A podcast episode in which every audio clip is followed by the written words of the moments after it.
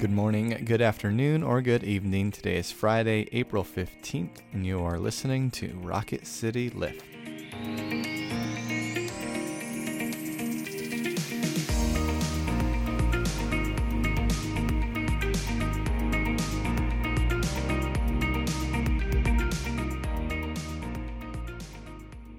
Hi, everyone. Welcome back to Rocket City Lift. I'm Tara Bulger. And I'm Brett Goodman.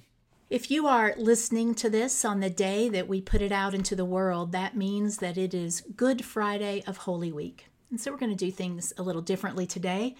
We're going to start with our fun question, and then we're going to read the moving words of Maundy Thursday, and we'll leave those with you as you move into the Easter weekend. So, Brett, you want to get us started with a prayer? Yes, let us pray.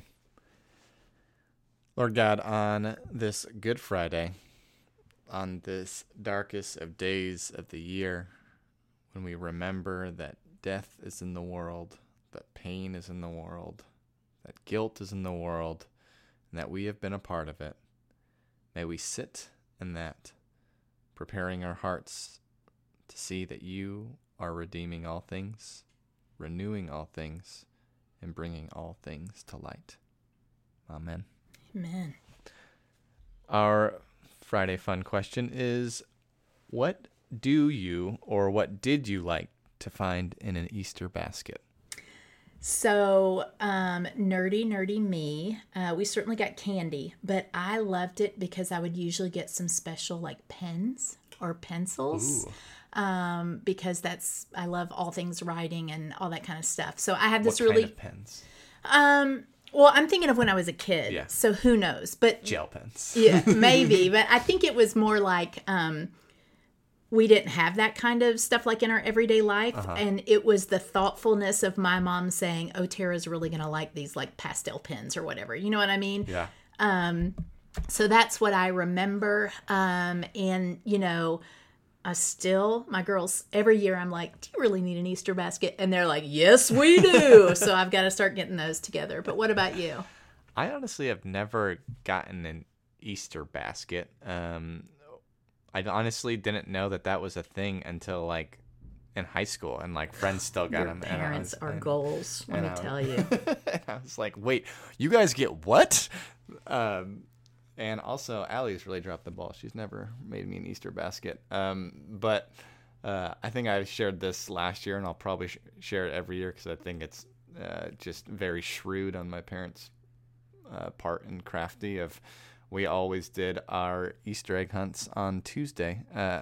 So that we could quote unquote focus on the meaning of Easter The Tuesday after Easter. the Tuesday after Easter, so we could focus on the meaning of Easter. But really, I'm convinced it was just because the candy was on sale on Monday. Uh, In the Goodman household, there's Easter and Holy Tuesday. there's Holy Tuesday. There is there is the um, there is there's what really matters, and that is the Tuesday Tuesday Easter egg hunt. Um, and prob I am a big fan of the like Reese's eggs. oh my gosh, Um, so good. so fantastic. Yeah.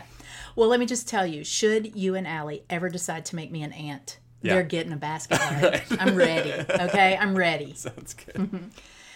Friends, I invite you to listen to the story of Maundy, Thursday in John's Gospel. And so I will ask that we just read it and um, leave you with it as we move into this Holy Weekend. So this is John's Gospel, the 13th chapter. Now, before the festival of the Passover, Jesus knew that his hour had come to depart from this world and go to the Father. Having loved his own who were in the world, he loved them to the end. The devil had already put it into the heart of Judas, son of Simon Iscariot, to betray him. And during supper, Jesus, knowing that the Father had given all things into his hands, and that he had come from God and was going to God, he got up from the table, took off his outer robe, and tied a towel around himself. Then Jesus poured water into a basin and began to wash the disciples' feet and to wipe them with the towel that was tied around him. Jesus came to Simon Peter, who said to him, Lord, are you going to wash my feet? Jesus answered, You do not know now what I am doing, but later you will understand. Peter said to him, You will never wash my feet. Jesus answered, Unless I wash you, you have no share with me. Simon Peter said to him, Lord, not my feet only, but also my hands and my head. Jesus said to him, One who has bathed does not need to wash except for the feet, but is entirely clean. And you are clean, though not all of you. For Jesus knew who was to betray him, and for this reason he said, Not all of you are clean. After he had washed their feet, had put on his robe, and had returned to the table, he said to them, Do you know what I have done to you? You call me teacher and Lord, and you are right, for that is what I am.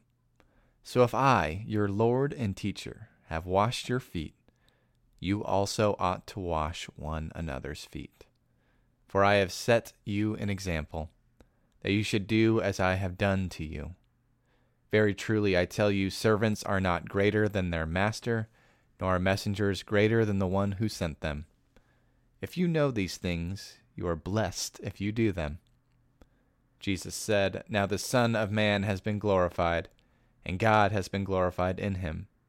If God has been glorified in him, God will also glorify him in himself, and will glorify him at once. Little children, I am with you only a little longer. You will look for me, and as I said to the Jews, so now I say to you, Where I am going, you cannot come. I give you a new commandment, that you love one another. Just as I have loved you, you also should love one another. By this everyone will know that you are my disciples, if you have love for one another. This is the word of the Lord. Thanks, Thanks be, be, to God. God. Friends, may you go out and may you love one another just as you have been loved. For Jesus has set an example for us. Amen. Amen.